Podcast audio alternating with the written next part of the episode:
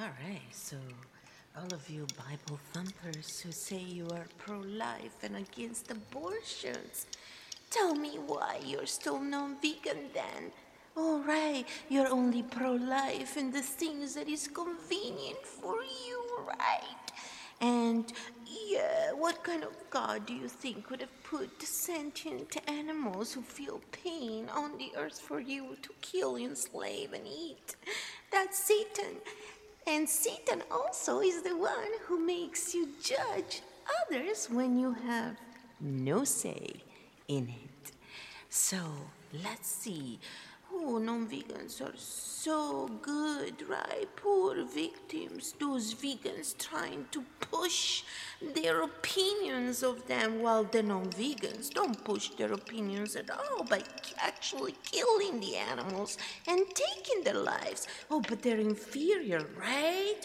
So let's worry about two cells in a uterus of someone who is actually a sentient being and whose uterus is not yours. That's right. So you have zero say on it, suckers. You want to have a say on someone's uterus?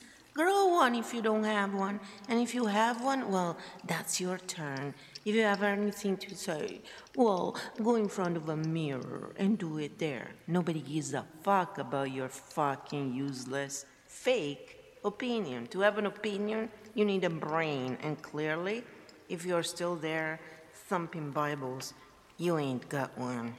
Sorry, people. The real Bible doesn't say judge others. The real Bible says don't kill others, and don't hurt them, and don't judge.